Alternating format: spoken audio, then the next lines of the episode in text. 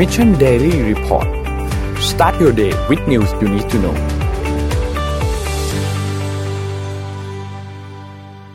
ยินดีต้อนรับเข้าสู่ Mission Daily Report นะครับ วันนี้วันที่ 26 พฤษภาคม 2020 นะครับ อยู่กับเรา 3 คนเหมือนเคยตอน 7 โมงเช้านะครับ วันนี้เริ่มด้วยตัวเลขเหมือนเดิมนะครับ ตัวเลขผู้ติดเชื้อวันนี้ขอรูป N1 ขึ้นมานะครับ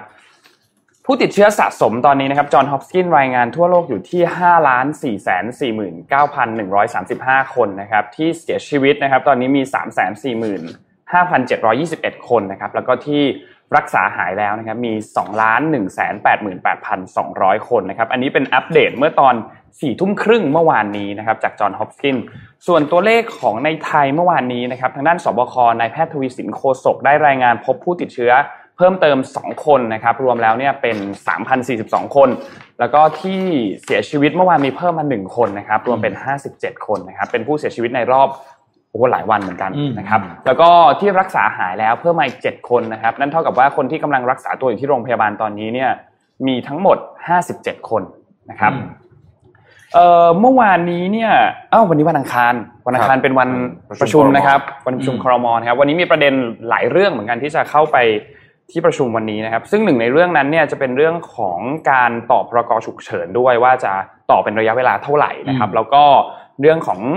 เคอร์ฟิวนะครับเมื่อเช้าฟังข่าวเคอร์ฟิวตอนนี้เนี่ยมีทั้งหมด 3 ทางเลือกนะครับ ที่มีสิทธิ์จะเกิดขึ้นในวันที่ 1 มิถุนายนนี้นะครับ คือการผ่อนปรนในเฟสที่2นะครับไอเฟสที่3นะครับ อันที่หนึ่งคือเลื่อนคือเวลาเคอร์ฟิวเป็นเที่ยงคืนถึงตีสี่นะครับ อันที่สองคือเลื่อนเป็นห้าทุ่มเหมือนเดิม แต่เลิกตีสาม นะครับแล้วก็อีกอีกอันหนึ่งเนี่ยมีมีมีได้ยินมาว่าอาจจะยกเลิกไปเลยอ่ามีสามทางเลือกนะครับ ก็ต้องก็ต้องรอดูกันอีกทีหนึ่งว่าจะตัดสินใจอย่างไรนะครับ วันนี้มีการประชุมนะครับ เดี๋ยวรอดูกันอีกทีหนึ่งรออัปเดตกันนะครับ อืมเออเมื่อวานเมื่อวานดูข่าวเอ่อช่องวันจริงๆก็เป็นข่าวสองสามวันแล้วอะก็เขาบอกว่าเอ้ผับบาร์นี่มีโอกาสนะที่จะได้เข้า มีมีโอกาสเปิดในสี่มิถุนายนนะไม่เปิดไงเหมือนนะ แต่ว่าเป็นเฟสสี่นะฮะเป็นเฟสสี่เดี๋ยวต้องรอดูต่อไป ผมว่าตัวเลขแบบนี้ ก็อาจจะทำให้ policy maker เขาสบายใจมากขึ้น อืมอะเรามาดูส t ต t กันนิดหนึ่งนะครับเอ่ออันนี้เขาเลือกประเทศมา คือจำจำนวน จำนวนเราคงจะพอจะคุ้นอยู่แล้วผมอยากให้ดูเทรนด์จะเห็นว่าประเทศที่หนักๆทั้งหลายตอนนี้เนี่ยในนี้เพิ่มไม่มีบราซิลนะครับ แต่ว่าประเทศที่หนักๆทั้งหลายโดยเฉพาะในยุโรปเนี่ยเริ่มตัวเลขผู้เสียชีวิตเริ่มปรับหัวลงแล้วนะฮะอย่างต่อเนื่องนะครับ ซึ่งถือว่าเป็นสัญญาณที่ดีนะครับโดยเฉพาะในสหรัฐอเมริกาเห็นว่าลงตลอดเลยนะฮะภาพถัดไปนะครับ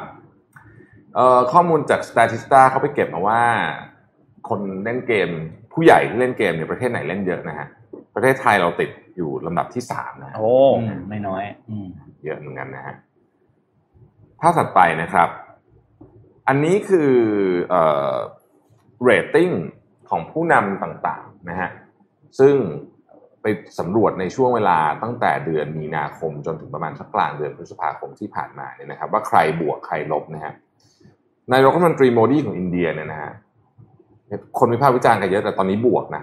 อาจจะเป็นเพราะแกเพิ่งประกาศไอ้ stimulus package มาเข้าไปไม่ได้นะครับนายรัฐมนตรีมอริสันของออสเตรเลียนะฮะนี่บวกเยอะเลยนะฮะบวกเยอะเลยนะครับแองเกลาไมเคิลนะครับก็แน่นอนนะฮะก็ดีทีเดียวครั้งนี้นะครับบวก 13 นะฮะบริสจอนสันก็ยังบวกนะฮะโดนัลด์ทรัมป์ก็บวกนะโอ้นี่ เอาเอาเอาเอาก็ก็ก็ก็เขาก็มีแผนนะคือก็ดูดูเดือดดุดันนะฮะแต่คนที่ล้มหนักๆเลยนะครับ ก็ไม่น่าแปลกใจนะประธานาธิบดีของบราซิลนะฮะประธานาธิบดีท่านนายกมีอาเบะเนาะกับท่านอาเบะวันนี้บราซิลลบลบสิบเจ็ดนี่เยอะมากนะครับ ปกติลบกันหลักหน่วยเนี่ยเขาก็โอ้โหพวกทีมงานเขาอ้วกแล้วนะร้อนแล้วอันนี้ลบสิบเจ็ดนะฮะมาครงก็บวกนะอาเบะลบอาเบะลบจริง ๆ ต้องบอกว่า คือประเทศญี่ปุ่นเขาค่อนข้างจะ คนญี่ปุ่นเขามีความซีเรียสกับเรื่องนี้มากผมผมผมคิดว่าอย่างนั้นเดี๋ยวจะมาพูดถึง stimulus plan plan ของญี่ปุ่นว่าเอ่อจะช่วยให้เรตติ้งของนายกรัฐมนตรีอาเบะดีขึ้นได้หรือเปล่านะฮะถัดไปฮะอันนี้เป็นตัวเลขเปรียบเทียบให้ดูของสองยักษ์ใหญ่วงการอีคอมเมิร์ซของโลกก็คือ Amazon กับ Alibaba Group นะครับ ซึ่งอันนี้เป็นรายได้เทียบกับอัตราส่วนรายได้นะฮะของสองบริษัทจะเห็นว่า ถ้าพูดถึงรายได้อย่างเดียวเนี่ย Amazon นี่ยังใหญ่กว่าเยอะนะฮะ Amazon นี่คือสีส้มนะครับ ยังใหญ่กว่าเยอะนะฮะแต่สิ่งที่ผมอยากจะให้ดูก็คือว่ามาดูตรง operating profit ฮะใกล้เคียงกันมากเลยนะอืมอ่าอเมซอนนี่เยอะกว่านิดเดียวนะครับ ทั้งนั้นที่รายได้นี่ต่างกันประมาณดูถึงนี่ประมาณห้าเท่าสี่ห้าเท่านะอืมแต่ operating profit เนี่ยเอ่อใกล้เคียงกันมากน่าสนใจว่าเขาทำได้ยังไง ทั้งทงๆที่จริงๆแล้วเนี่ย ไปดูตรงอันที่สามนะ cloud revenue เนี่ย Amazon Web Service อะมันใหญ่กว่าเยอะอะเทียบกับของเอ่อ Alibaba แต่ว่าพอเบ็ดเสร็จแล้วซึ่งเป็นอันที่เขากำไรเยอะด้วยนะครับ แต่เบ็ดเสร็จแล้วเนี่ย operating profit เนี่ยเหลือใกล้เคียงกัน อันนี้ผมว่าเดี๋ยวลองต้องไปดูในไส้ใน แต่ถ้าเกิดจะให้เดาเร็วๆตอนนี้เนี่ยผมคิดว่าเป็นเรื่องของค่าแรงคนอะอ๋อ fixed cost แล้วก็อาจจะเป็น operating บางบางอย่างอื่นต้องไปแงะดูนะน่าสนใจน่าสนใจอันนี้เดี๋ยวเคสที่จะไปติดตามให้เดี๋ยวเล่าในพอดแคสต์นะครับโพลล่าสุดครับ โอ้อันนี้น่าสนใจ ไบเดนยังนำอยู่นะฮะครับยังนำอยู่นะครับทรัมป์ก็เลยทวีตอะไรเมเต็มไปหมดเนสอะไรอะคือช่วงนี้เขาจะทวีตเป็นคำสั้นๆ ประมาณว่าแบบเราจะกลับมายิ่งใหญ่อีกครั้งหนึ่งอะไรแบบประมาณเนี้ยนะเยอะมากเลยนะครับเยอะๆมากครับก็ไม่แน่ใจว่าเกี่ยวกับเรื่องโพลเรื่องนี้หรือเปล่านะครับโจไบเดนนำอยู่ที่6จุดนะครับ6พอยต์นะฮะแต่ว่าอย่างที่บอกนะฮะโพลเนี่ยมันก็ประมาณหนึ่งคราวที่แล้วอะเขาวแล้วจำได้ไหมฮิลลารีก็นำนะอย่างเงี้ยอืมท่าเนี้ยแบบประมาณเนี้ยนะฮะแล้วก็ในที่สุดก็แพ้นะฮะ อืมอันนี้น่าสนใจภาพถัดไปเออแกลลอบกับ Knight Foundation ก็ไปสำรวจว่า แหล่งข้อมูลที่เรียกว่า misinformation ก็คือข้อมูลแบบผิดๆอะอืมนะฮะข้อมูลที่แย่ๆเนี่ยเขาไปสำรวจคนอเมริกันว่าคุณได้ข้อมูล แหล่งข้อมูลไหนที่คุณคิดว่าเป็นข้อมูลที่แย่ที่สุดนะฮะสีส้มขึ้นอันดับที่หนึ่งนะฮะทรัมป์ขึ้นอันดับหนึ่งนะฮะแย่สุดรองลงมาก็คือ mainstream news ก็คือสื่อหลักนะฮะอืม โซเชียลมีเดียนี่ได้รับความน่าเชื่อถือมากกว่าสองอันแรกอีกนะอืมก็ไม่น่าเชื่อนั้นที่เราคิดว่าโซเชียลมีเดียเฟซนิวส์เยอะใช่ไหมอืมแล้วเขาบอกว่าแหล่งที่น่าเชื่อถือมากที่สุดเนี่ยคือ local news จะสังเกตไหมครับว่า state official กับ local news เนี่ยความน่าเชื่อถือค่อนข้างสูงทั้งคู่อืมซึ่งซึ่งน่าแปลกใจเพราะว่าจริงๆปกติแล้วรัฐบาลท้องถิ่นกับรัฐบาลกลางเนี่ยความน่าเชื่อถือมันไม่น่าจะห่างกันมาก แต่ในกรณีนี้เนี่ยห่างกันแบบสุดๆสุดโต่งไปเลยนะครับอ่าซึ่งก็น่าสนใจเหมือนกันว่ามันมาได้ไงนะฮะอันนี้ว่า คือคือผมรู้แหละมันมาได้ไงแต่หมายถึงว่า มันน่าสนใจที่ว่าเออพามาถึงจุดนี้ได้ไง ใช่ ในเรื่องของข่าวน่าสนใจน่าสนใจทำ administration ทำ Trump administration นะฮะโอเคอะเราเข้าสู่ช่วงข่าวอะไรครับวันอืนี้มโอเคครับ วันนี้ไปญี่ปุ่นก่อนญี่ปุ่นก่อนครับ ไปญี่ปุ่นก่อน ชินโซอาเบะนะครับนายกรัฐมนตรีของญี่ปุ่นนะครับ หลังจากที่ได้มีการประชุมกับคณะรัฐมนตรีในช่วงวันอาทิตย์ที่ผ่านมานะครับ ถึงเรื่องของสถานการณ์การแพร่ระบาดของโควิด -19 นะครับ ผลออกมานะครับ ปรากฏว่าตอนนี้เนี่ยทางการญี่ปุ่นนะครับ เตรียมที่จะยกเลิกภาวะฉุกเฉินในโตเกียวฮอกไกโด แล้วก็อีก 3 จังหวัดรอบๆโตเกียวก็คือชิบะคานากาวะแล้วก็ไซตามะนะครับ ทางด้านยูริโกโคอิโกะนะครับซึ่งเป็นผู้ว่าการกรุงโตเกียวเนี่ยได้เปิดเผยว่า ตอนนี้ทางการกำลังวางแผนแล้วก็เตรียมรับมือในการที่จะเปิดร้านค้าภายในเมืองหลวงประเทศญี่ปุ่นอีกครั้งหนึ่งนะครับ นอกจากนี้เนี่ยนอกจากร้านค้าก็ยังมีสถานที่ออกกำลังกายในร่ม พิพิธภัณฑ์ แล้วก็คือสถานที่ออกกำลังกายเนี่ยตอนนี้จะให้นักกีฬาเนี่ยกลับมาเอ่อทำการเตรียมความพร้อมของร่างกายอีกครั้งหนึ่งที่จะมีการเตรียมแข่งบาสเกตบอลแล้วก็เบสบอลนะครับที่ เร็วๆนี้จะอนุญาตให้กลับมาแข่งขันอีกครั้งหนึ่งนะครับ คือต้องบอกว่าญี่ปุ่นเนี่ยชินโซอาเบะได้ประกาศภาวะฉุกเฉินครั้งแรกนะครับวันที่ 7 เมษายนนะครับ ซึ่งถือว่าช้านะ จริงๆแล้วถือว่าช้านะครับสำหรับญี่ปุ่น ซึ่งในช่วงหลายสัปดาห์ที่ผ่านมาเนี่ยชินโซอาเบะก็เริ่มมีการที่จะยกเลิกภาวะฉุกเฉินในหลายจังหวัดแล้วนะครับ หลังจากที่ระบบสาธารณสุขในพื้นที่เนี่ยปรับตัวดีขึ้นนะครับ แล้วก็การระบาดก็เริ่มที่จะชะลอตัวลงนะครับ ที่น่าสนใจคืออย่างนี้ครับ เมื่อกี้เรามีคะแนนโพลของผู้นำประเทศแต่ละคนที่คนไหนบวกคนไหนลบใช่ไหมครับ เราจะเห็นว่าชินโซอาเบะก็ลบนะอืมชินโซอาเบะลบนะครับ ลบนิดหน่อยนะครับ ในช่วงการรับมือการระบาดของโคโรนาไวรัสเนี่ยก็ถูกวิจารณ์พอสมควรนะครับว่าเอ่อมีความช้าไม่มีประสิทธิภาพนะครับ รวมถึงมาตรการการล็อกดาวน์ของญี่ปุ่นเองก็ไม่เคร่งครัดมากพอเพราะอย่างที่พี่ทัพเคยเล่าให้ฟังว่าที่ญี่ปุ่นเนี่ยเขาไม่ได้เหมือนเป็นการบังคับ แต่เหมือนเป็นเชิงการขอความร่วมมือมากกว่าอืมอืมนะครับ แล้วก็ญี่ปุ่นเองก็เจอปัญหาการติดเชื้อแบบเป็น second round ด้วย การติดเชื้อในระลอกที่2นะครับ ในเดือนพฤษภาคมเขาก็เลยมีการไปทำแบบสำรวจมาครับ พบว่าแบบสำรวจนี้นะครับผู้ตอบแบบสำรวจ 57.5%นะครับไม่พอใจกับมาตรการของรัฐบาลที่อยู่ภายใต้การนำของชินโซอาเบะนะครับ แล้วก็มี 34%ที่รู้สึกพอใจนะครับส่วนอีก 84.4%มีเยอะมากนะครับ อันนี้เกือบเกือบทั้งหมดแล้วนะครับ เขาบอกว่ารู้สึกไม่มั่นคงในการดำเนินชีวิต แล้วก็มาจากที่กิจกรรมทั่วประเทศเศรษฐกิจต่าง ๆ ที่ต้องหยุดชะงักเพราะการระบาดของโควิด -19 นะครับคะแนนนิยมของรัฐบาลของนายอาเบะเนี่ยขึ้นมา 1.3%นะครับรวมแล้วเนี่ยเป็น 41.7%นะครับเมื่อเทียบกับเมื่อเดือนเมษายนนะครับซึ่งในการสำรวจครั้งนั้นเนี่ยความไม่พอใจอยู่ที่ 43%คือในเดือนเมษายนเนี่ยแย่มากนะครับอืมเดือนพฤษภาพอเริ่มมีการประกาศมาตรการน็อกดาวน์ต่างๆเนี่ยก็ดีขึ้นมานิดหนึ่งนะครับ ทีนี้ พอเห็นคะแนนความนิยมอืมซึ่งมันไม่ได้ดีเท่าไหร่ 43%ก็ไม่ได้ถือว่าดีมากนะครับทำให้ทางพักเนี่ยก็เริ่มคิดแล้วว่าหลาย ๆ คนเริ่มมีข่าวสื่อออกมาแล้วว่าเอ๊ะใครจะมานั่งเป็นตัวแทนพักในการเลือกตั้งนายกรัฐมนตรีสมัยหน้านะครับ ซึ่งหนึ่งในตัวเลือกที่น่าจะมาแรงที่สุดนะครับคือคุณฟูมิโอะคิชิดะซึ่งเป็นอดีตรัฐมนตรีกระทรวงการต่างประเทศของพรรคนั่นเองอืมนะครับนายคินายคิชิดะเนี่ยนะครับเป็น อ่าอดีตรัฐมนตรีว่าการกระทรวงการต่างประเทศนะครับแล้วก็เป็นหัวหน้านโยบายนะครับ ซึ่งปัจจุบันมีแนวโน้มที่จะเป็นแคนดิเดตที่น่าสนใจมากที่สุดนะครับอืมนอกจากนี้ก็ยังมีคุณคาซุโนบุคาโตะนะครับซึ่งเป็นรัฐมนตรีว่าการกระทรวงสาธารณสุขนะครับยาสุโตชินิชิมุระนะครับรัฐมนตรีว่าการกระทรวงเศรษฐกิจนะครับซึ่งทั้งสองคนเนี่ยก็มีบทบาทสำคัญในการรับมือกับโควิด -19 ครั้งนี้ด้วยนะครับ ต้องบอกว่าช่วงนี้เนี่ยเป็นค่อนข้างเป็นหมู่บ้านกระสุนตกนิดนึงนะครับอาจารย์ชินโซอาเบะนขอยืมคำพูดพี่ตุ้มนิดนึงก็เขาแล้วคือคือก่อนหน้านี้เนี่ยมีเรื่องอื้อฉาวอันหนึ่งนะครับ ซึ่งอ่าก็เหมือนเป็นการทำลายภาพลักษณ์ของพรรคอันหนึ่งนะครับ โดยเขาและภรรยาเนี่ยถูกกล่าวหาว่าใช้อำนาจในทางที่ไม่ถูกต้องในการแทรกแซงกิจการของรัฐบาล มีการอืมอนุมัติให้จัดตั้งโรงเรียนเอกชน 2 แห่งนะครับ ซึ่งเป็นกิจการของพรรคพวกของนายชินโซอาเบะนะครับ แล้วก็หนึ่งในสองของโรงเรียนที่ตั้งใหม่เนี่ยถูกกล่าวหาว่าได้รับความช่วยเหลือจากอ่าชินโซอาเบะแล้วก็รัฐมนตรีว่าการกระทรวงการคลัง เพื่อให้สามารถซื้อที่ดินในราคาที่ต่ำกว่าเกณฑ์ที่กำหนดไว้ด้วยนะครับ ซึ่งตอนนั้นเขาก็ออกมาปฏิเสธข้อกล่าวหานี้ไปแล้วนะครับ ซึ่งตอนนี้ก็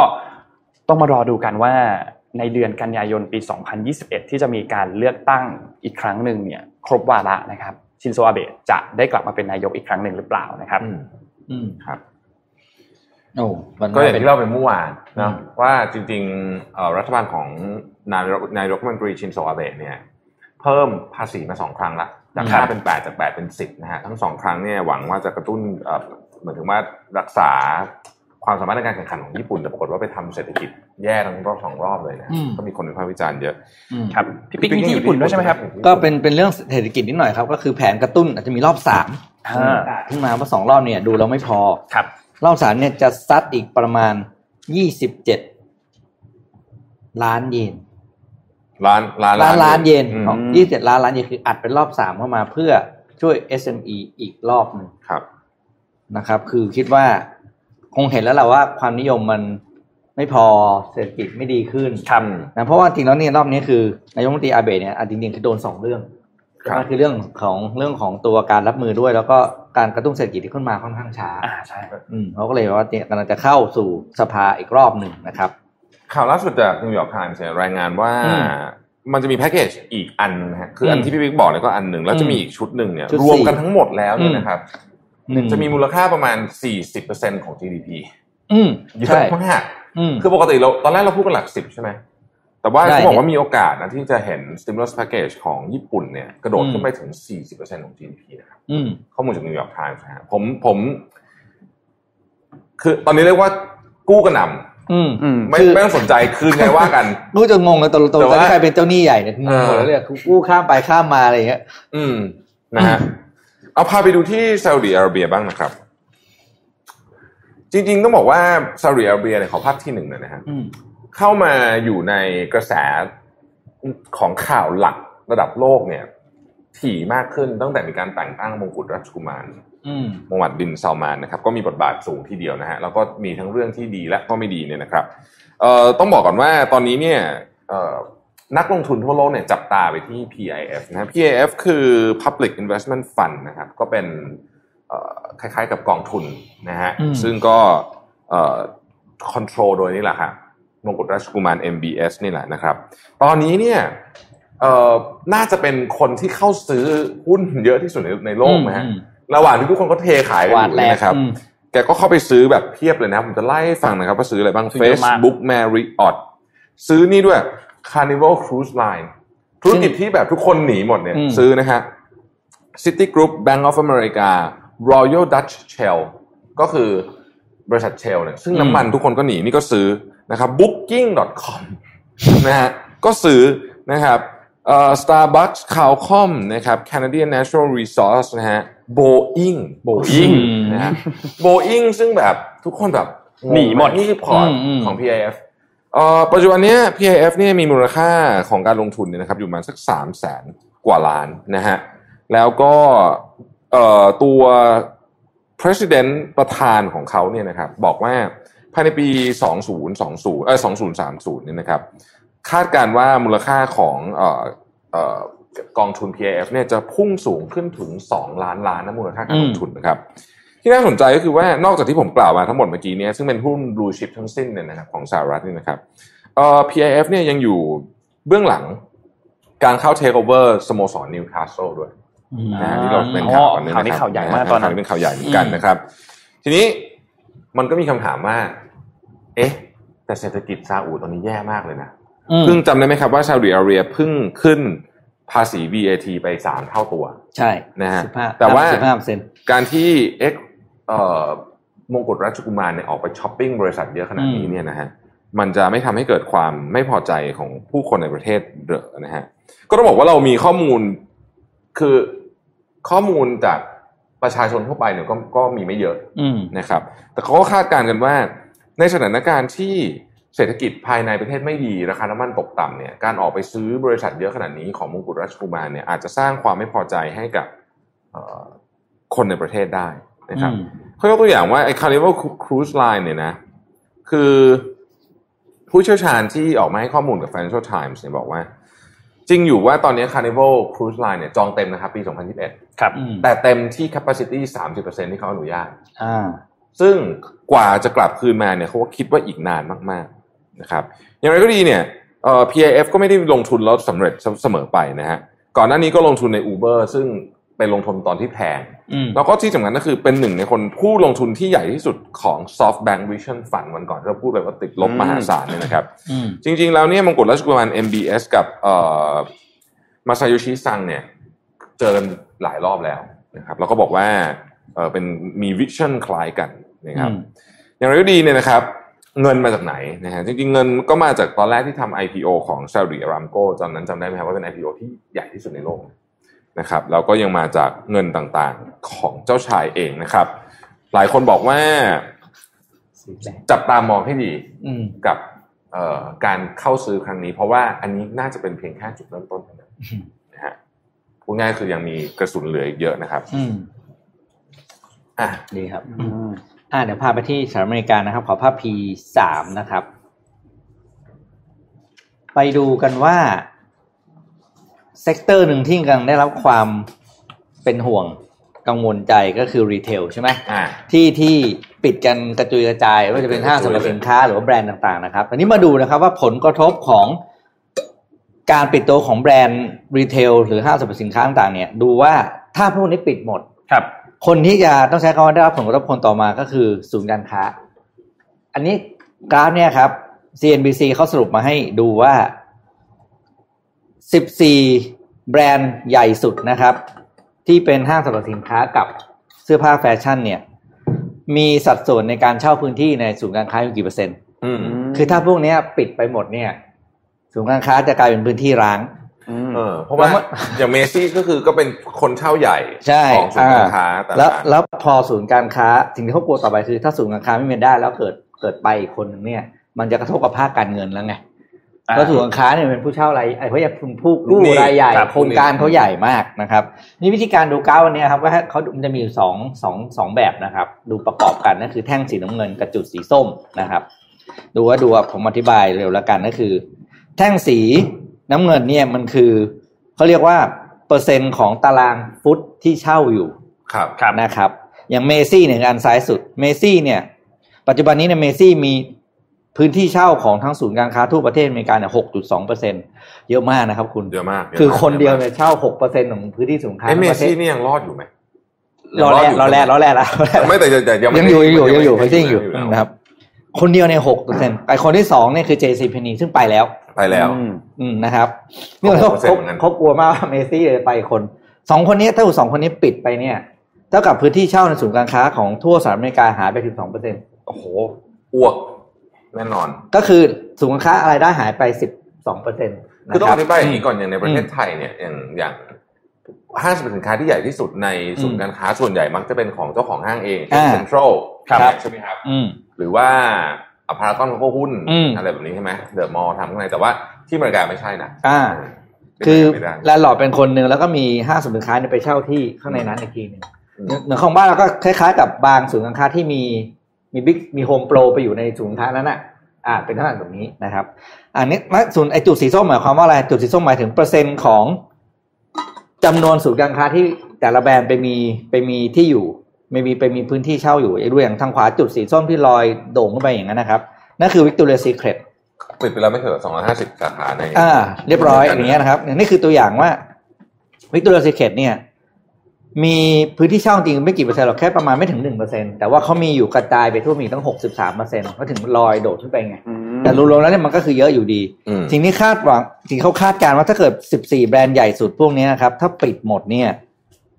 คือก็บอกว่ามูลค่าความเสียหายนี่คือ ไม่กล้าคำนวณ ไม่กล้าโอเค เข้าใจได้อืมแต่แต่ว่าเป็นคิดเป็นพื้นที่เช่าก็คือหนึ่งร้อยยี่สิบล้านตารางฟุตอืม คิดเป็นมูลค่า GDP ของสหรัฐอเมริกาอยู่ประมาณสี่เปอร์เซ็นเยอะมากมากมากคือแล้วอืมไหนๆพี่ก็เล่าเรื่องนี้แต่ผมเล่าเรื่องอ่าให้ฟังต่อแล้วกัน เมื่อวานได้อ่านรีเสิร์ชอืมของ McKinsey นะครับเขาบอกว่า the COVID-19 recovery plan นะ will be digital อืมคือการออกจากวิกฤตครั้งเนี้ยจะเป็นดิจิทัลแล้วมันเกี่ยวไงกับเรื่องนี้เดี๋ยวผมจะเล่าให้อืมฟังนะฮะแล้วก็ มีบทความจาก SCB EAC ด้วยผมขอ mix and อืม match มารวมกันเลยทีเดียว ขอภาพ T2 ได้ไหมครับ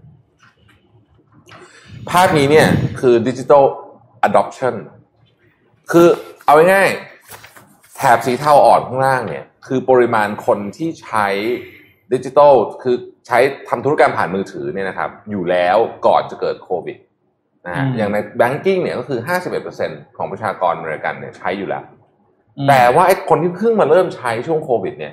21%ค่อยๆดูไปนะฮะ entertainment คนใช้อยู่แล้ว40มาเพิ่มอีก24เป็น first time user แต่คุณดู grocery ดิอืม grocery เนี่ยเดิมมีคนซื้อแค่30%ของที่เพิ่มใหม่ช่วงโควิดเนี่ยเพิ่มอีก31%นะฮะสิ่งที่น่าสนใจไม่ใช่ตัวเลขนี้ แต่ว่ามันคือตัวเลขที่ m c k เคนซี่ถามต่อว่า แล้วคุณคิดว่าไอ้พวกที่เพิ่มมาใหม่อะอืม ทั้งก้อนนั้นน่ะ จะใช้ต่อไหม จะใช้วิธีนี้ต่อไหม75%ตอบว่าใช้ต่ออืมอืมนั่นหมายถึงว่าจะไม่กลับไปซื้อที่ร้านแล้ว75%หรือซื้อก็ซื้อน้อยลงเยอะมาก75%ของที่เพิ่มมานะครับ นั่นมันมันส่งผลกระทบถึงวิธีคิดเรื่องรีเทลหมดเลยนะว่าคุณต้องเปลี่ยนมาเป็นดิจิทัลจริง ๆ แล้วพื้นที่เช่าเนี่ยจะเริ่มมีปัญหาแล้วนะฮะขอภาพถัดไปนะฮะอันนี้ให้ดูนะฮะ ว่าตัวเลขที่เพิ่มขึ้นของเอ่อการใช้เนี่ยในในในใน service ต่างๆเนี่ยมันเพิ่มขึ้นมโหฬารขนาดไหนนะครับ อันนี้คือตัวเลขที่เพิ่มขึ้นของ work from home นะฮะดูดูตัวเลขที่เพิ่มขึ้นนะเจ็ดสิบเปอร์เซ็นเพิ่มขึ้นหกสิบห้าเปอร์เซ็นพวกเนี้ยมันเกี่ยวข้องกับพฤติกรรมการซื้อ เพราะคุณไม่ออกจากบ้านใช่ไหมคุณก็ไม่ไปห้างบางทีเราแวะห้างตอนขากลับ ใช่ไหมขากลับจากบ้านขาไปทำงานตอนกลางวันต่างๆนาเหล่านี้นะครับ ซึ่งเป็นที่มาของอีกอันหนึ่งที่ผมจะเล่าให้ฟังก็คือเรื่องของเอ่อ SCB EIC เขาบอกว่า ตอนเนี้ย direct to consumer DTC เนี่ยนะครับ เป็นเป็นเรียกว่าจุดสำคัญละในการอยู่รอดของผู้ประกอบการนะครับ ในช่วงปี 2014 ถึง 2019 เนี่ย e-commerce ไทยเนี่ยเติบโตขึ้นราว 34%นะฮะแต่มันมาขยี้หนักขึ้นไปอีกในช่วงที่เกิดโควิดนะครับ เราจะเริ่มเห็นว่า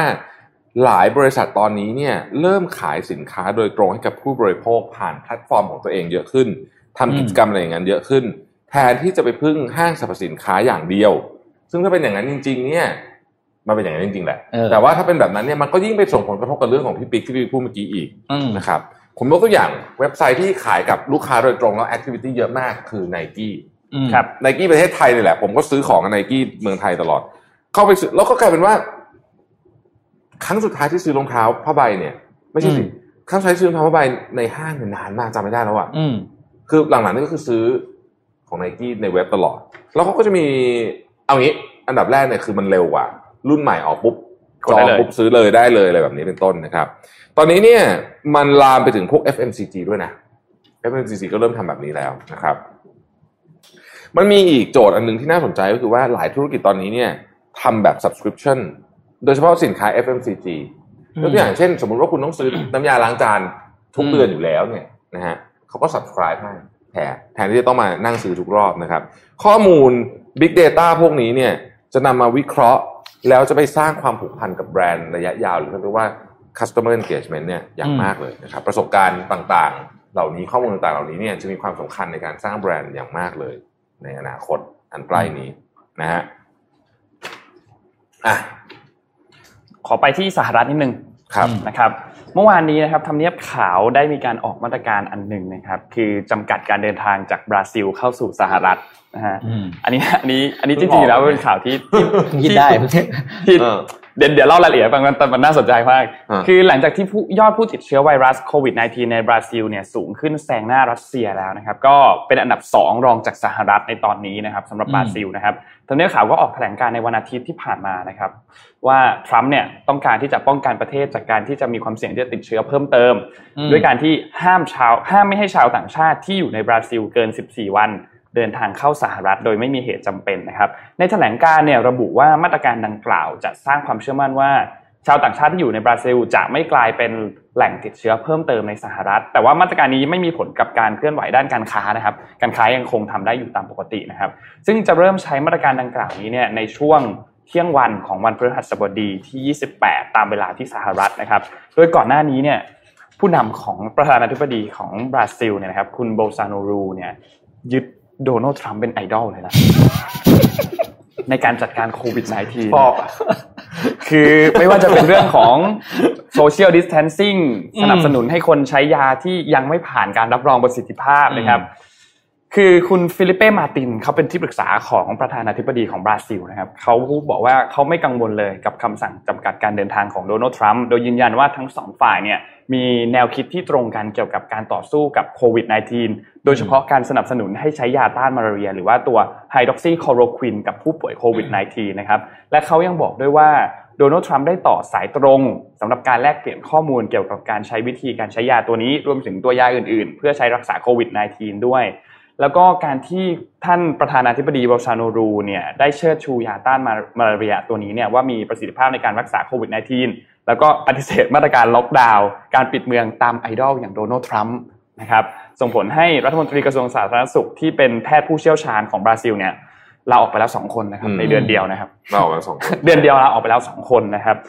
ส่วนรักษาการรัฐมนตรีสาธารณสุขคนใหม่นะครับ ซึ่งเป็นทหารยศในพลนะครับ ก็ได้ออกคำสั่งในสัปดาห์นี้นะครับ ให้มีการนำยาดังกล่าวเนี่ยมาใช้กับผู้ป่วยโควิด -19 อย่างกว้างขวางมากขึ้นจริงครับปะเนี่ยวันผลเพิ่งอ่านข่าวเมื่อเช้าแวบๆว่า WHO บอกว่าอันตรายนะอันนี้อันตรายอยู่เพราะมันยังไม่ได้ถูกรับรองนะครับ ตัวยาตัวนี้นะครับ คือถ้าถามว่ายาตัวนี้มีที่มามาจากไหนเนี่ยก็ต้องบอกว่าเป็นใครไปไม่ได้เลยนะครับนอกจากโดนัลด์ทรัมป์นะครับทรัมป์เนี่ยก็เมื่อสัปดาห์ที่แล้วถ้าใครจำได้ออกมาบอกสื่อนะครับว่า ผมใช้ยาตัวนี้อยู่ทุกวัน มันผมใช้มาสัปดาห์เกับสองสัปดาห์แล้วด้วย มันดีมากเลย แล้วก็ผมยังแข็งแรงดี คุณเห็นไหมผมก็ยังอยู่ตรงนี้อืมนะครับซึ่งหลังจากนั้นที่ผู้เชี่ยวชาญออกมา หลังจากที่โดนัลด์ทรัมป์แถลงแล้วเนี่ยผู้เชี่ยวชาญก็ออกมาทันทีนะครับ บอกว่าห้ามเชื่อทรัมป์โดยเด็ดขาดองค์การอาหารและยาของสหรัฐหรือว่า FDA เนี่ยก็เตือนว่าไม่ควรใช้ยาดังกล่าว เพื่อเป็นจุดประสงค์ในการรักษาหรือว่าป้องกันโควิด -19 เด็ดขาด เพราะว่าอืมมีผลข้างเคียงเกี่ยวกับเรื่องของการทำให้หัวใจเนี่ย เต้นผิดปกตินะครับ แล้วก็มีอาจจะมีผลกระทบต่ออ่ากล้ามเนื้อหัวใจในส่วนอื่น ๆด้วยนะครับอืมซึ่งก็แหมไอดอลไอดอลเรียกไอดอลได้ดีมากดีมากพีคมากนะครับๆนะฮะอะเจ็ดโมงครึ่งฮะอ่าก่อนช่วงก่อนเจ็ดเข้าโมงขอครึ่เจ็ดโมงครึ่งขอเอาเลยขอเอาเลยเอาเลยอ่าได้ครับดีได้วันนี้เจ็ดโมงครึ่งจะเป็นนนท์นะอ่าเป็นนวันนนี้ท์นะวันนี้ แต่ว่าก่อนเล่าเจ็ดโมงครึ่งเนี่ยครับ มันมันมันมีข่าวเมื่อวานนี้ที่ผมครัคิบดว่าเป็นข่าวใหญ่อืมามกๆ คือ จำเรื่องของการเข้ารับตำแหน่งของประธานาธิบดีไต้หวันได้ใช่ไหมอืมอ่าสัปดห์คุณที่ชัยอิงหวันใช่อีเวนนะครับใช่อีเวนออกมาให้ข่าวนะครับ ซึ่งต้องบอกว่าเป็นข่าวที่เราอืม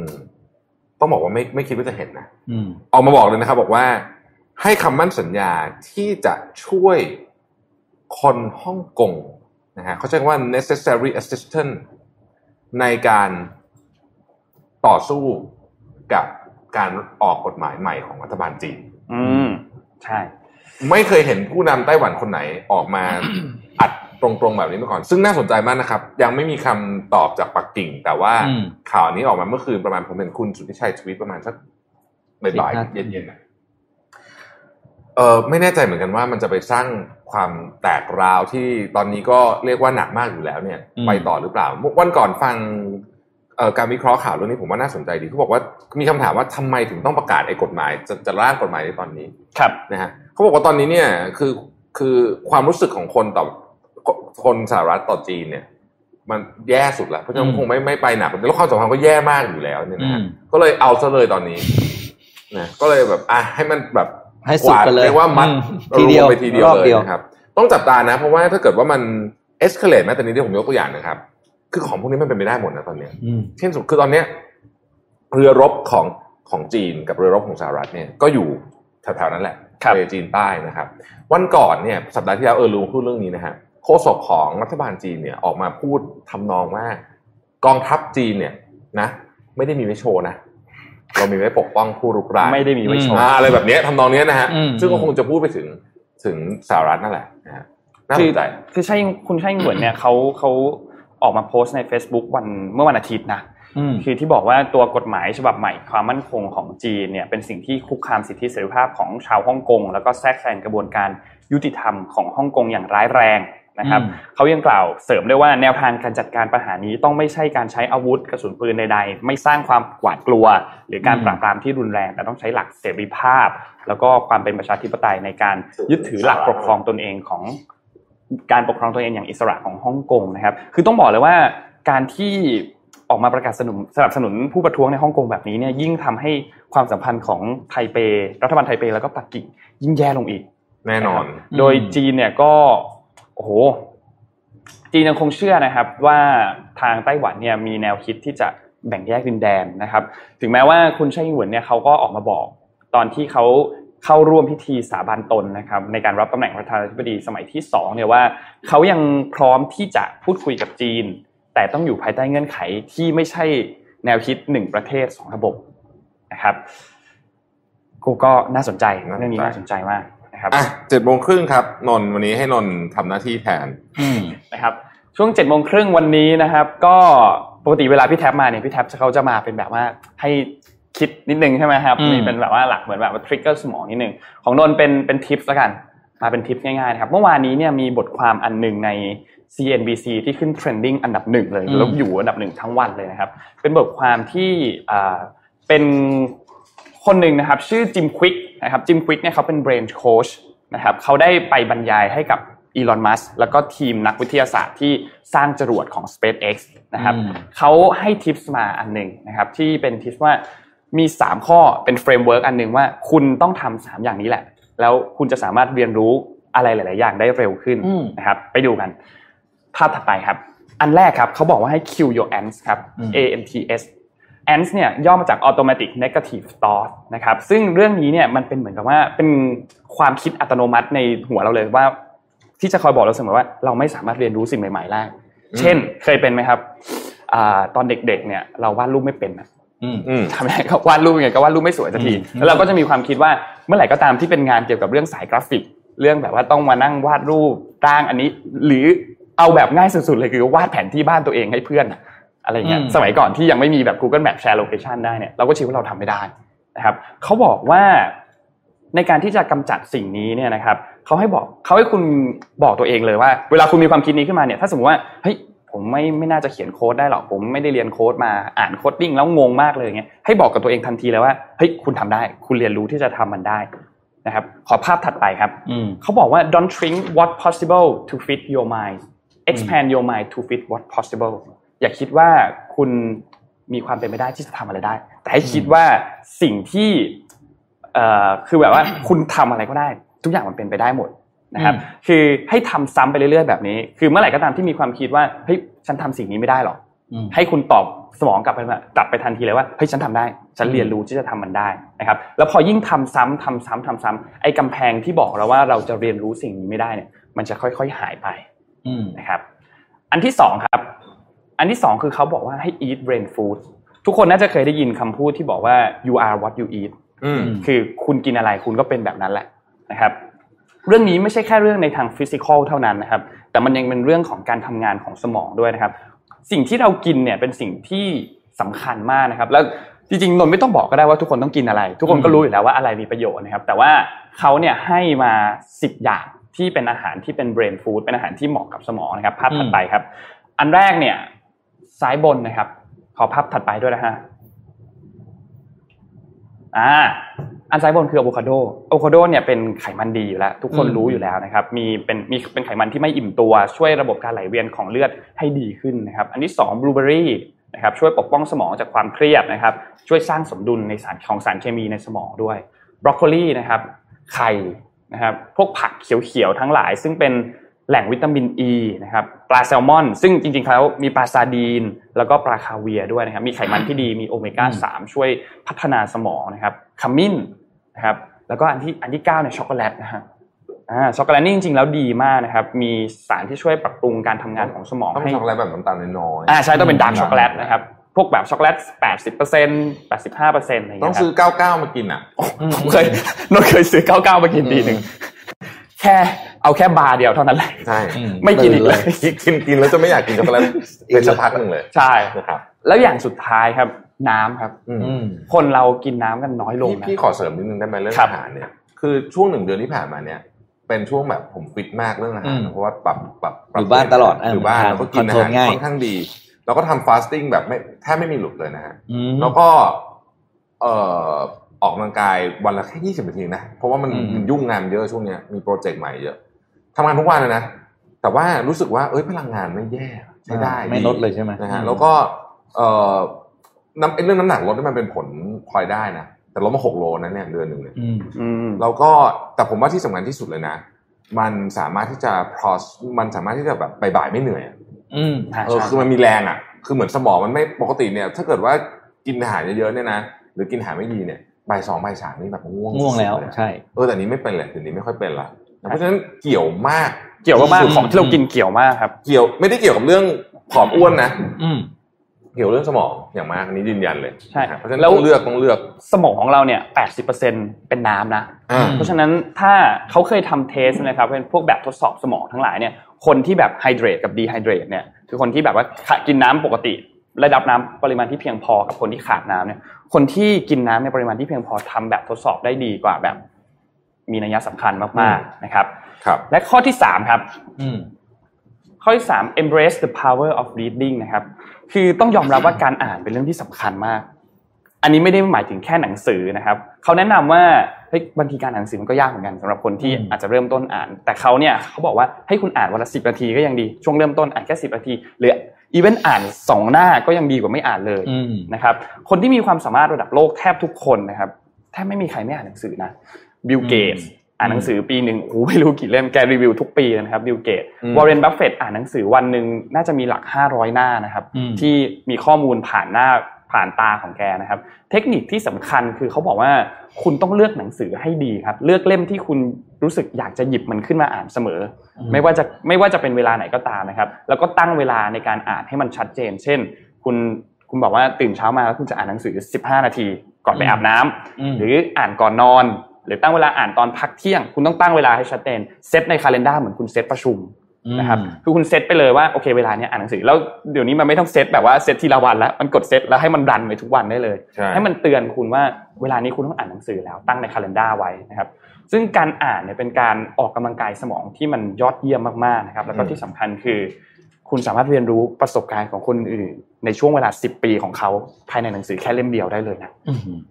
นะครับเพราะฉะนั้น 3 ข้อนี้นะครับฝากไว้นะครับข้อแรกเนี่ยคือ Q your ants นะครับคือให้กำจัดความคิดที่บอกคุณว่าคุณทำไม่ได้ ให้ให้ย้ำไปเลยว่าเฮ้ยฉันเรียนรู้ได้ท่านทำได้นะครับ ข้อที่ 2 คือกินอาหารที่เป็นอาหารสมองนะครับ eat brain food food นะครับแล้วก็ข้อสุดท้าย embrace the power of reading นะครับคืออ่านหนังสือครับทันคืออืมอ่านี่ก็เป็น3ทิปสั้น ๆนะครับ มาเป็นช่วง7จ็ดโมงครึ่ง อ่าเราเริ่มนะครับมีความหลากหลายขึ้นนะอ่ามีความหลากหลายขึ้นอืมเดี๋ยวก็จะมีเดี๋ยวเดี๋ยวโน้นจะไปหาทิปอะไรพวกเป็นไลฟ์แฮกอะไรอย่างนี้มาให้เรื่อยๆนะครับครับอ่าพาไปที่เกาหลีใต้บ้างนะครับเกาหลีใต้ก็เป็นหนึ่งในประเทศที่มีมาตรการการจัดการกับเจ้าโควิดได้ดีนะครับ โดยเฉพาะเรื่องของ social distancing นะครับ ตอนนี้คาเฟ่ในเกาหลีใต้กำลังไปสู่ next step แล้วนะครับ ในเรื่องการจัดการเรื่องของ social distancing นะครับ ขอภาพด้วยนะจ๊ะอืม ไปดูที่ร้านกาแฟในเกาหลีนะครับ ตอนนี้เขาภาพ P5 นะครับเขาปรับการรูปแบบการให้บริการนะครับ มีพนักงานเสิร์ฟและบาริสต้าเป็นหุ่นยนต์แล้วนะครับ อืมนี่ก็คือในภาพนะครับ จะเห็นอยู่สองตัวนะครับตัวซ้าย ก็คือตัวที่มีหน้าจอที่หันหน้ามาทางเรานะครับ ตัวขวาคืออันที่เป็นอืมอันที่เป็นเงาเบลอๆอยู่ทางด้านด้านขวาล่างนะครับ ตัวซ้ายเนี่ย จะเป็นตัวเหมือนกับเป็นพนักงานพอเรานั่งโต๊ะปุ๊บเนี่ยมันจะเอาเป็น robot เคลื่อนมาหาเราอ่านะครับแล้วเราก็กด ออเดอร์หรือพูดกับมันก็ได้อืมนะครับ เสร็จแล้วปุ๊บเนี่ยมันก็จะกลับมาครับไออีกตัวหนึ่งเนี่ย มันจะเลื่อนไป แล้วก็ไปชงกาแฟตรงหน้าเรา อืมทีเด็ดของมันเนี่ยก็คือ มันจะทำหน้าที่นะครับหนึ่งก็คือ รักษาระยะเขาเขาเรียก observe บรรยากาศภายในร้านอืมครับนับคนดูแลการรักษาระยะ social distancing นะครับ แต่สิ่งที่หน้าที่หลักของมันอีกอันนึงคือเรื่องของการชงกาแฟครับบาริสต้าบ้านเราชงกาแฟได้กี่แบบ กี่เมนู ผมว่าอาจสูงสุดเลยสิบห้านะอืมสิบห้ารายการนี้ก็สุดแล้วก็ไอ้เจ้าหุ่นยนต์ชงกาแฟเนี่ยชงกาแฟได้หกสิบแบบอืมอืมคือมีความละเอียดถึงที่ว่าทุกอย่างเป็นเปอร์เซ็นต์หมดอ่ากาแฟเข้มข้นอะไรแต่ข้นมากข้นน้อยนมมากนมน้อยอย่างเงี้ยนะครับเออปริมาณมันต้องเป๊ะเลยนะใช่แล้วก็สิ่งที่สำคัญก็คือเขาจะรายงานปริมาณคนที่เข้าคาเฟ่ไปเป็นขึ้นไปที่ข่าวอืมเพื่อรวบรวมข้อมูลน่าสนใจ แล้วได้คอร์ดคนคือนะครับเกาหลีเนี่ยเขาถนัดมากไอ้ของพวกเนี้ยอืมแล้วที่สำคัญคือตอนนี้คือภายในสามเดือนนอกจากนี้เนี่ยจะโรเอาหุ่นยนต์ตัวนี้ไปสามสิบคาเฟ่ทั่วเมือง ซึ่งเหตุการณ์นี้หรือนี่ก็อยู่ที่เมืองแดจอนนะครับ แดผมก็อ่านไม่ค่อยออกนะครับโทษทีแดพี่ไม่ค่อยจได้องดูซีรีส์เกาหลีอะก็คือก็อ่านมันอ่านว่าอะไรว่าเมืองนี้ อ่า แดจองแล้วนะครับผมเขาจะว่าแดจองนะครับ ไม่ไม่ใช่ที่โซลนะครับนี่คือการทดลองอยู่นะครับครับ ก็น่าสนใจมากแล้วถ้าเกิดได้ผลดีเนี่ยเขาน่าจะเราน่าจะเห็นการ roll out ไอ้เจ้าโมเดลของหุ่นยนต์ตัวเนี้ยออกไปอีกเรื่อยเรื่อยทั่วประเทศอืมอ่าครับนะครับ คนที่เป็นบาริสต้าก็หนาวหนาวร้อนร้อนๆไปอะอ่าอะผมพาไปที่สหรัฐอเมริกานะครับอืมครับ แล้วก็เดี๋ยวจะพายาวเลยเรื่องนี้นะฮะจะมีหลายข้อมูลด้วยกันจริงๆมันเป็นสี่เรื่องต่อกันนะฮะอืมผมเริ่มต้นจากอย่างนี้ก่อน Wall Street Journal เนี่ยออกมารายงานว่าตอนนี้เนี่ยนะครับ ที่สหรัฐอเมริกาเนี่ยอัตราการขอเลื่อน ขอเลื่อนการจ่าย credit card เลื่อนไปก่อนเนี่ยนะครับ กับเอ่อค่าผ่อนรถยนต์เนี่ยเพิ่มสูงขึ้นอย่างมีนัยสำคัญ เอาเฉพาะ credit card นะฮะอืมขอเลื่อน credit card เนี่ยเพิ่มขึ้นฟังอย่าตกใจนะหนึ่งร้อยเท่าหืมหนึ่งร้อยเท่าจากช่วงเวลาปกติอืมนะขอเลื่อนการจ่ายนะครับ ส่วนขอเลื่อนเอ่อการผ่อนรถยนต์เนี่ยเพิ่มขึ้นเจ็ดเท่าตัวโอ้โหนะฮะซึ่ง แม้ว่าตัวเลขเป็นเปอร์เซ็นต์คิดรวมทั้งหมดเนี่ยอาจจะยังไม่เยอะมาก แต่เขาบอกว่าอันเนี้ยน่าเป็นห่วงมาก เหตุผลก็เพราะว่า เวลาเราบอกว่าขอเลื่อนไปเนี่ย คือมันมีเส้นตายมี deadline ถูกไหมเมื่อวานเราคุยกับดรเมนอืมบอกว่าเอ้ยมันมีมันมีเส้นตายของมันอยู่นะเพราะฉะนั้นถ้าเกิดถึงตอนนั้นน่ะ เศรษฐกิจยังไม่ดี แล้วไงอะนะฮะเรื่องนี้เนี่ยน่ากลัวมากทั้งสองฝั่งทั้งสองฝั่งคนกู้เองเนี่ยนะครับในระบบเอ่อในสหรัฐอเมริกาในระบบ credit rating credit scoring นี่สำคัญมาก คือถ้าเกิดคุณไปทำเครดิตคุณเสียเมื่อไหร่เนี่ยนะอ่าเรื่องมันจะยุ่งมากเลยคือหลังจากนั้นชีวิตคุณจะปั่นป่วนมากอืมนะครับ เช่นเดียวกันกับฝั่งคนให้กู้เนี่ย ก็มีแรงกดดันสูงมากอยู่แล้วนะฮะจากเรื่องของเศรษฐกิจ ถ้าเกิดว่ามีคนที่ผิดนัดชำระหนี้เยอะๆถึงตอนที่ขอเลื่อนไปแล้วยังนัดนัดชำระหนี้ไม่ได้เนี่ยนะครับ มันเคสมันจะรุนแรงมากปัจจุบันนี้แบบเครดิตทั้งหมด15ล้านใบนะครับอืมเนี่ย ขอเลื่อนอืมชำระไม่ได้ตามเกณฑ์ขั้นต่ำที่กำหนด พอเป็นอย่างนั้นปุ๊บเนี่ยมันก็เลยมาต่อเรื่องของงานครับอืมณขณะนี้เนี่ยเหล่าบรรดายูเนียนก็คือสหภาพแรงงานต่างๆเนี่ยเริ่มออกมาแล้วบอกว่ามันมีความเป็นไปได้สูงมากที่งานที่ตอนนี้หายไปเนี่ยนะครับ เรามี jobless claim เนี่ยประมาณสักเท่าไหร่เกือบ40 ล้านถูกไหมฮะอืมหายไป หลายคนบอกว่า โอ้ยไม่เป็นไรมันแป๊บเดียวอะเดี๋ยวเศรษฐกิจกลับมาก็จะเปิดกลับมาคนก็จะมาจ้างงานเหมือนเดิม แต่ว่าเหล่าบรรดา union สหภาพแรงงานเนี่ยคิดว่าอาจจะไม่เป็นแบบนั้นนะอืม งานบางอย่างเนี่ยอาจจะหายแล้วหายไปเลยนะครับ ซึ่งเขาคาดการณ์กันไว้ว่าเอ่อโปรเจกต์ในการอัดเงินเข้ามาของโดนัลด์ทรัมป์เนี่ยของรัฐบาลโดนัลด์ทรัมป์เนี่ยนะครับ ซึ่งก็ใส่เงินเข้ามาเยอะพอสมควรแล้วเนี่ยนะฮะเพิ่งจะไปชดเชยค่าแรงได้ยังไม่ถึงครึ่งหนึ่งเลยนะครับอืมตอนนี้ภาพที่มันเกิดขึ้น อันนี้ประธานจากภาพแรงงานที่ชิคาโกบอกบอกว่า ภาพที่มันเกิดขึ้นเนี่ยบอกว่าตอนนี้เนี่ยคนเนี่ย willing to take any job ก็คืองานอะไรก็ได้จริงๆ ขอให้มีงานทำนะครับครับซึ่งมันไปคล้ายกับภาพของ Great Depression มากๆนะฮะผมต่อนะฮะ HSBC เนี่ยก่อนหน้านี้ HSBC เป็นผู้ให้กู้รายใหญ่ที่สุดของยุโรปนะครับเป็นธนาคารยักษ์ใหญ่ของโลกเนี่ยนะครับเพิ่งจะประกาศปลดคนไป 35,000 คนก่อนหน้านี้สักประมาณเดือนกุมภาก่อนจะเข้าวิกฤตอืมเราจะว่าจริง ๆแล้วนะฮะ ประเด็นก็คือว่าคณะกรรมการเอ่อ executive board ของ HSBC เนี่ยออกมาบอกนะกับสำนักข่าว ชั้นนำหลายสำนักข่าวบอกว่า อาจจะมีการเขาใช้คำว่าปรับโครงสร้างเลยอืมนะครับ อาจจะถอน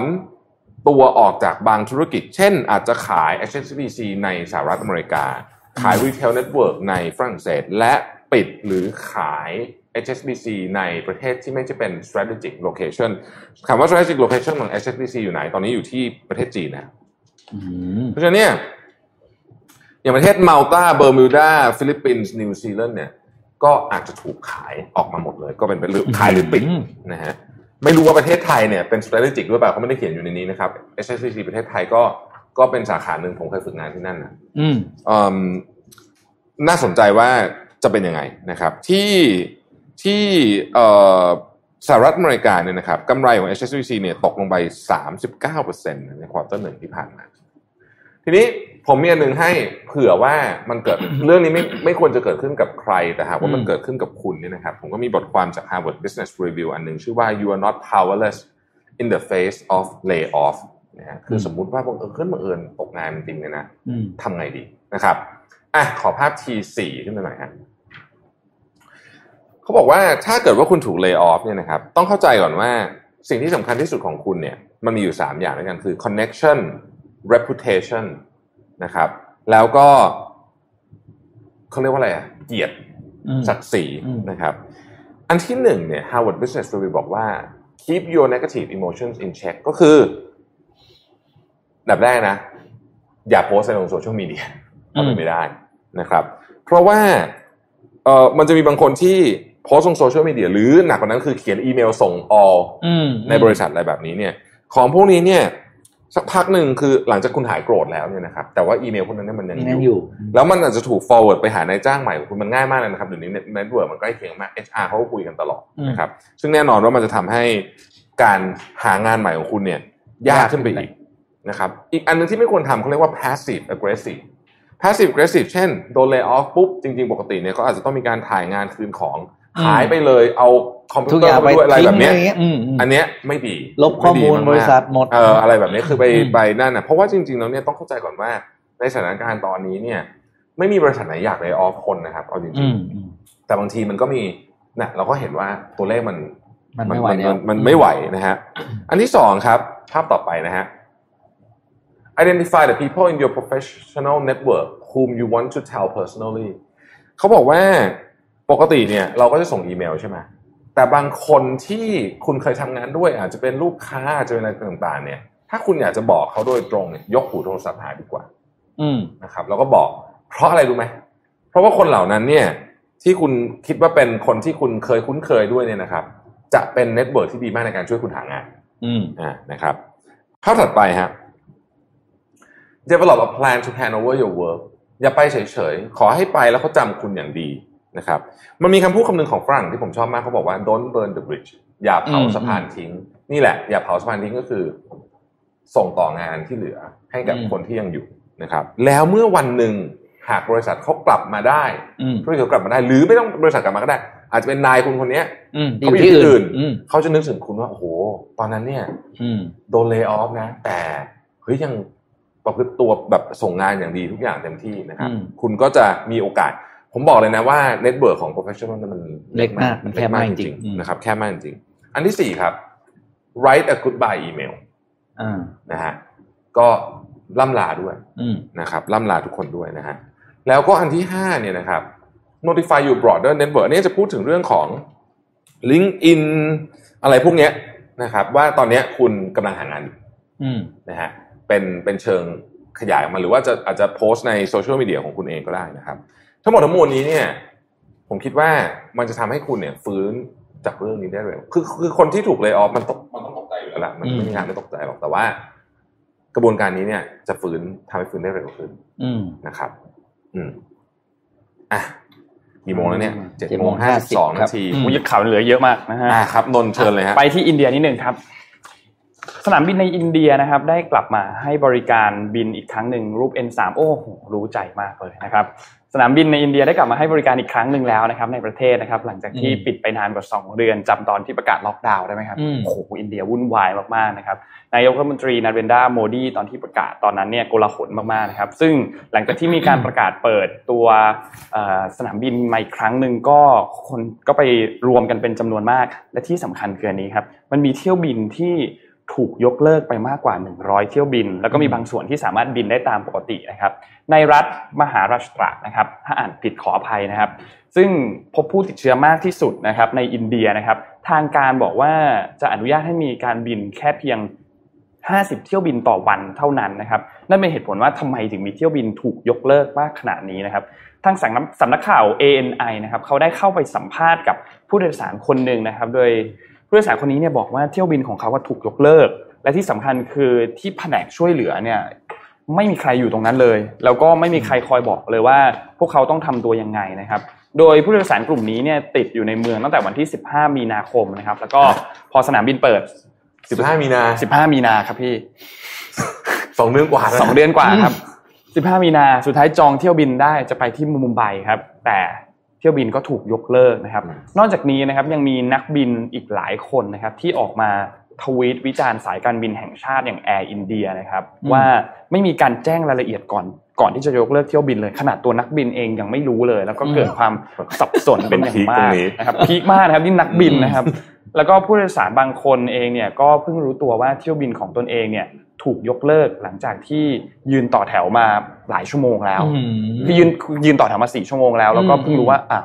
เลิกโดนยกเลิกอืมนะครับอะไรก็ตามนะครับที่สายการบินเองก็มีการเพิ่มมาตรการการป้องกันให้สูงขึ้น มีการตรวจวัดไข้ แล้วก็มีแอปพลิเคชันที่ติดตามตัวของรัฐบาลนะครับ และในตอนนี้เนี่ยอินเดียเองก็เริ่มมีการผ่อนคลายมาตรการการล็อกดาวน์บางส่วนแล้วนะครับ ซึ่ง เมื่อวันที่ 25 มีนาคมเนี่ยก็รถไฟเที่ยวบินธุรกิจส่วนใหญ่ถูกระงับให้บริการทันที ตอนนี้ก็เริ่มมีการผ่อนคลายมาตรการล็อกดาวน์แล้ว เดี๋ยวคงมีการแจ้งรายละเอียดเพิ่มเติมจากทางนายกรัฐมนตรีนาเรนทราโมดีนะครับอืมครับ มีอีกเรื่องหนึ่งครับที่น่าสนใจคือที่สหภาพยุโรปครับ คือตั้งแต่มีการระบาดของโควิด -19 เนี่ยนะครับ ก็ ทางรัฐบาลของแต่ละประเทศเนี่ยก็ต้องมีความต้องการที่จะต้องใช้เงินสดเยอะมากในการที่จะกระตุ้นเศรษฐกิจขึ้นมาใช่ไหมครับ ซึ่งเหล่าบริษัทเทคโนโลยียักษ์ใหญ่เนี่ยอาจจะต้องถูกบังคับให้มีการจ่ายภาษีในอัตราที่สูงขึ้นนะครับ โดยเฉพาะในพื้นที่ยุโรป เนื่องจากรัฐบาลเนี่ยต้องการที่จะหาช่องทางรายได้ใหม่ๆนะครับหลังจากที่เจอผลกระทบจากการระบาดของโควิด -19 นะครับต้องบอกว่าประเด็นนี้จริง ๆ ถ้าใครจำได้เคยพูดถึงแล้วในปีที่แล้วนะครับ แล้วสุดท้ายเนี่ย แต่ละประเทศก็ยังไม่สามารถที่จะหาข้อตกลงในการที่จะเก็บภาษีดิจิทัลจากบริษัทอย่าง Google Facebook อืม Amazon ได้นะครับครับถ้าใครจำได้ก่อนหน้านี้ไม่มีประเด็นที่ฝรั่งเศส ฝรั่งเศสกับสหรัฐเนี่ยตอนนั้นฝรั่งเศสเนี่ยเขาเตรียมที่จะขึ้นตัวการเก็บภาษีดิจิทัลจากบริษัทเทคโนโลยีที่มีสัญชาติอเมริกา ก็คือเนี่ยแหละ Google Facebook แล้วก็ Amazon เนี่ยนะครับ แต่สุดท้ายก็เกิดความขัดแย้งกัน ตอนนั้นโดนัลด์ทรัมป์ออกมาบอกว่า เฮ้ย คุณมาครองคุณจะขึ้นอย่างนี้อืมผมขึ้นภาษี วายอืมคุณนะขึ้นภาษีชีสคุณนะโอ้โหแล้วเขาก็ออกมาทวีตออกมาพูดถึงกันใหญ่โตนะครับ สุดท้ายก็เงียบไปอย่างที่เราคิดครับเงียบไปนะครับ เรื่องก็ซาไป แต่รอบนี้นะครับ พอเกิดการระบาดของโควิด -19 แล้วเนี่ย ทุกรัฐบาลของแต่ละประเทศเนี่ยเจอความท้าทายหนักมาก ต้องการใช้เงินสดเยอะมาก ๆ ในการที่จะมาฟื้นฟูประเทศนะครับ แล้วก็สนับสนุนเศรษฐกิจของตนเองนะครับทำให้พวกเขาเนี่ยกลับมามองเรื่องของการเก็บภาษีดิจิทัลหรือเก็บภาษีจากบริษัทเทคโนโลยีอีกครั้งหนึ่งนะครับอืมและที่สำคัญไม่ใช่แค่พวกนี้นะครับ ฐานภาษีของพวกอีคอมเมิร์ซพวกดิจิทัลต่างๆ ก็จะเพิ่มขึ้นด้วยนะครับ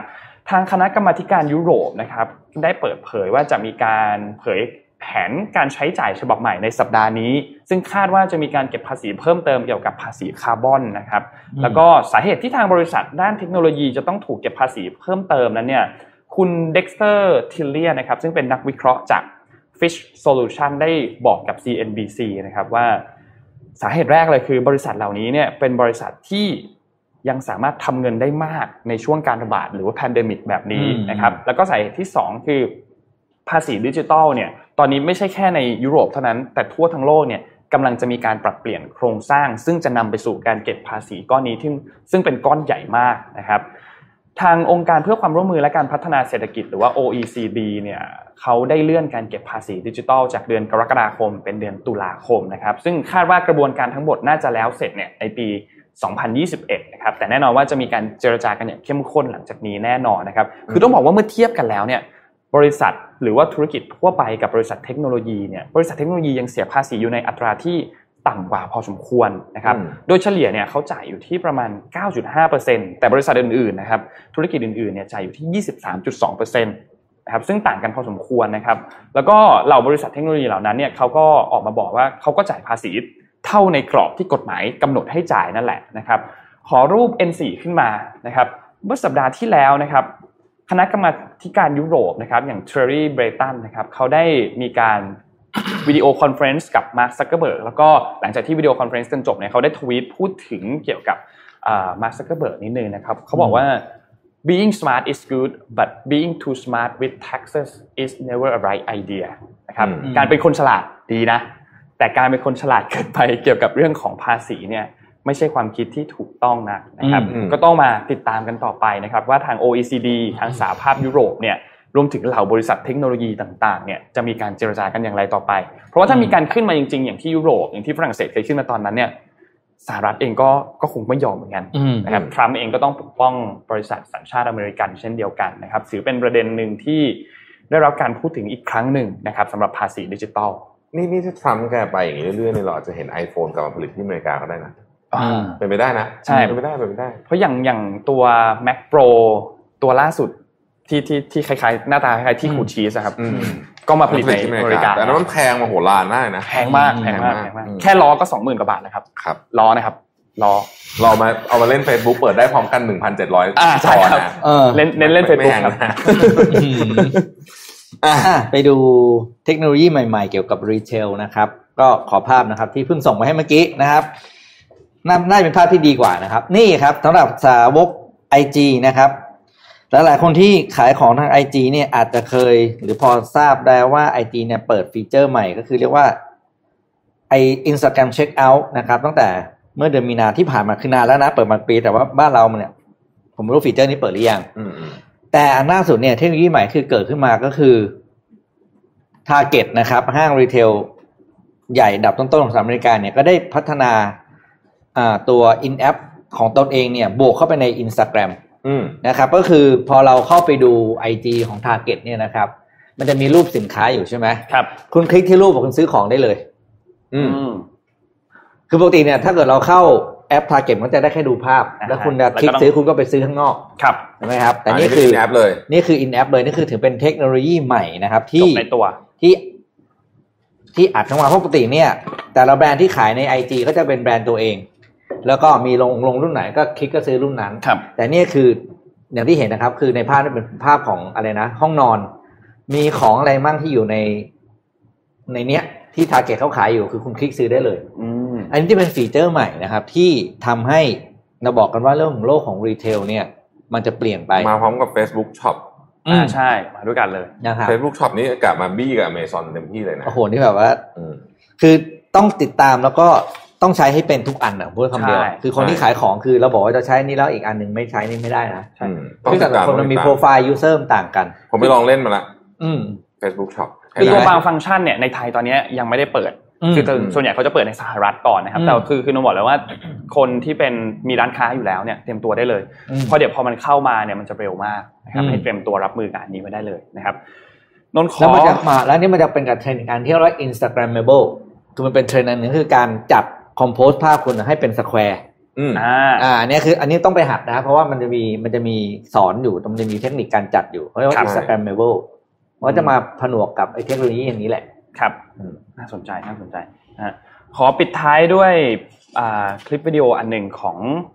นายกนิวซีแลนด์อืมครับคุณจาซินดาอาร์เดนคือเรียกได้ว่าตอนนี้เธอได้รับความชื่นชมสูงมากเลยนะใช่อืมคุณจาซินดาอาร์เดนเนี่ยเดี๋ยวไปดูคลิปกันครับ คือเธอให้สัมภาษณ์ทาง video conference กับสำนักข่าวหนึ่งอยู่